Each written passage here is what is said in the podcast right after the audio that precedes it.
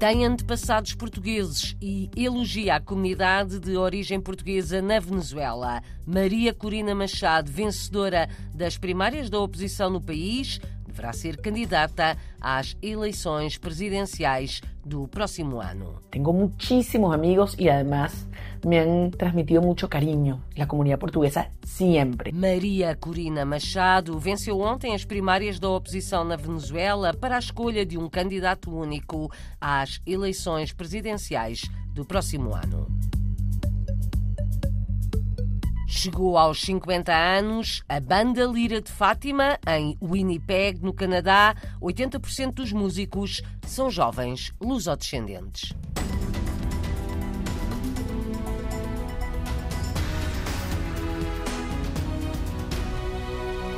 Tem antepassados portugueses, a vencedora das eleições primárias da oposição na Venezuela, a caminho das eleições presidenciais do próximo ano. Maria Corina Machado deverá ser escolhida como candidata da oposição.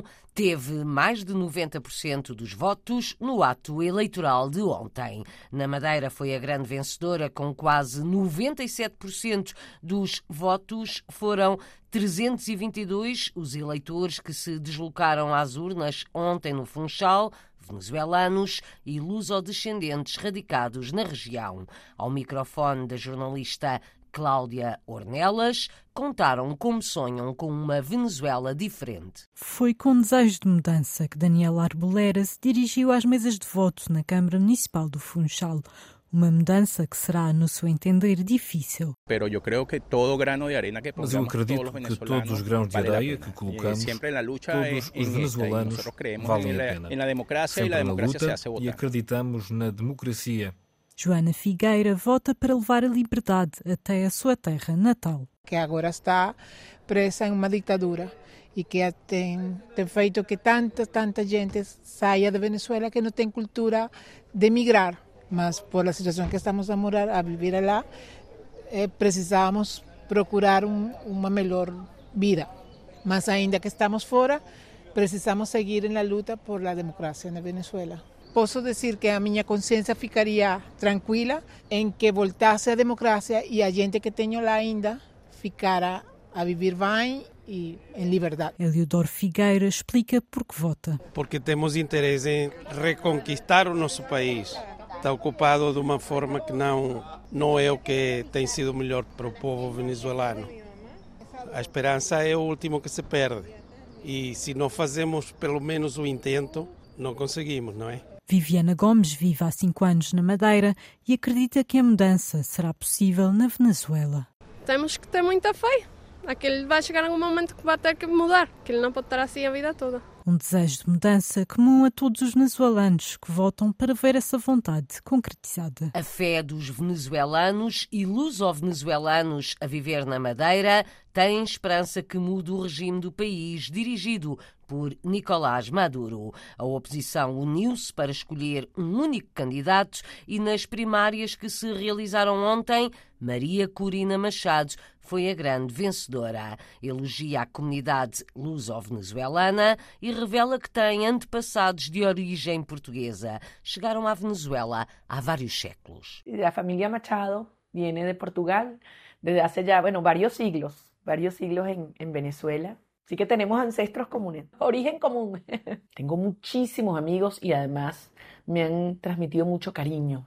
La comunidad portuguesa siempre son profundamente trabajadores. Y la responsabilidad, la generosidad. Y además uno los ve que son súper unidos, comparten su cultura, la fiesta del bacalao, cada vez que hay eh, alguna oportunidad y a mí me invitan y me siento muy, muy honrada. Maria Corina Machado, frequentadora de festas portuguesas na Venezuela, venceu as primárias da oposição para a escolha de um candidato único para enfrentar Nicolás Maduro nas eleições presidenciais do próximo ano. São à volta de 2 mil os portugueses registados em Israel. Alguns têm recusado deixar o país e continuam a trabalhar, apesar da guerra com o Hamas. O enviado especial da Rádio e Televisão de Portugal, José Manuel Rosendo, foi falar com alguns portugueses em Jerusalém onde por agora o conflito pouco se faz sentir. Jorge Seixas e José Almeida fazem parte dos cerca de 2 mil portugueses registados no Consulado de Portugal em Tel Aviv. Decidiram ficar em Israel apesar da guerra.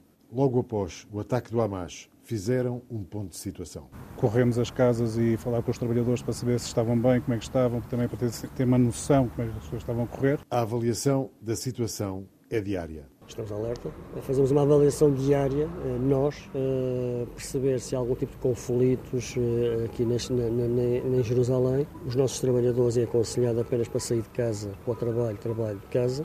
A cautela que nós, que nós, nós temos ao fim e ao cabo. Uma situação volátil, mas o trabalho continua. José Almeida e Jorge Seixas gerem um grupo de 40 trabalhadores. Ninguém foi obrigado a ficar e alguns saíram. Falar sensivelmente em 10, 11 elementos que tomaram a decisão de, de sair, pouco sem perceber o que é que iria ser a evolução. Acabaram por sair num avião da Força Aérea Portuguesa que esteve cá, com o resto dos portugueses que saíram. No momento temos cá sensivelmente 40 portugueses. A entrevista decorre junto ao estaleiro onde trabalham, na parte ocidental de Jerusalém. A cidade tem sido poupada, mas as sirenes de alarme já por aqui foram ouvidas. Basicamente, a nossa preocupação é a questão das sirenes, de que quando a sirene toca, tomar as medidas de segurança impostas pelo, pelo Israel, em função da, da, localização, também o tempo que a gente tem para chegar a um bunker e, e irmos para um bunker e esperar que passe o tempo para a gente poder retomar a atividade normalmente. A situação calma em Jerusalém é diferente da que se vive noutros locais. Nos telefonemas diários é difícil convencer a família. E não é fácil transmitir esta realidade aqui, esta aparente acalmia que a cidade tem uh,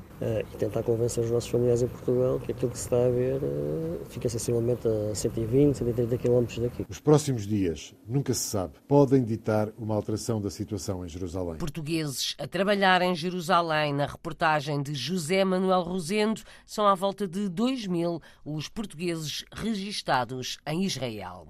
Voltaram a subir, mas ligeiramente, as remessas dos emigrantes em agosto subiram 0,65% em relação ao mesmo mês do ano passado.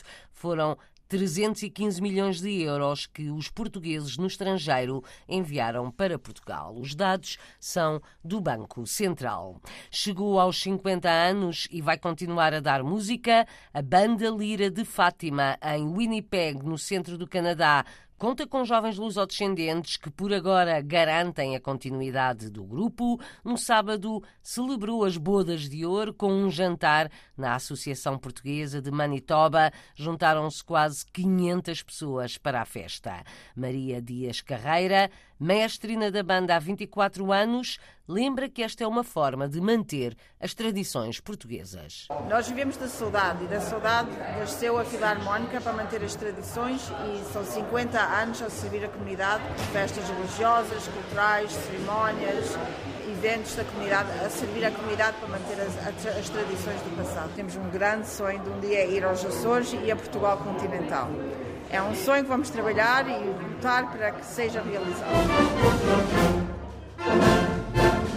A música da Banda Lira de Fátima em Winnipeg, no Canadá, tem músicos dos 9 aos 78 anos. Em 30 elementos, 20 são jovens lusodescendentes. Em Winnipeg, capital da província canadiana de Manitoba, vivem à volta de 20 mil portugueses e lusodescendentes.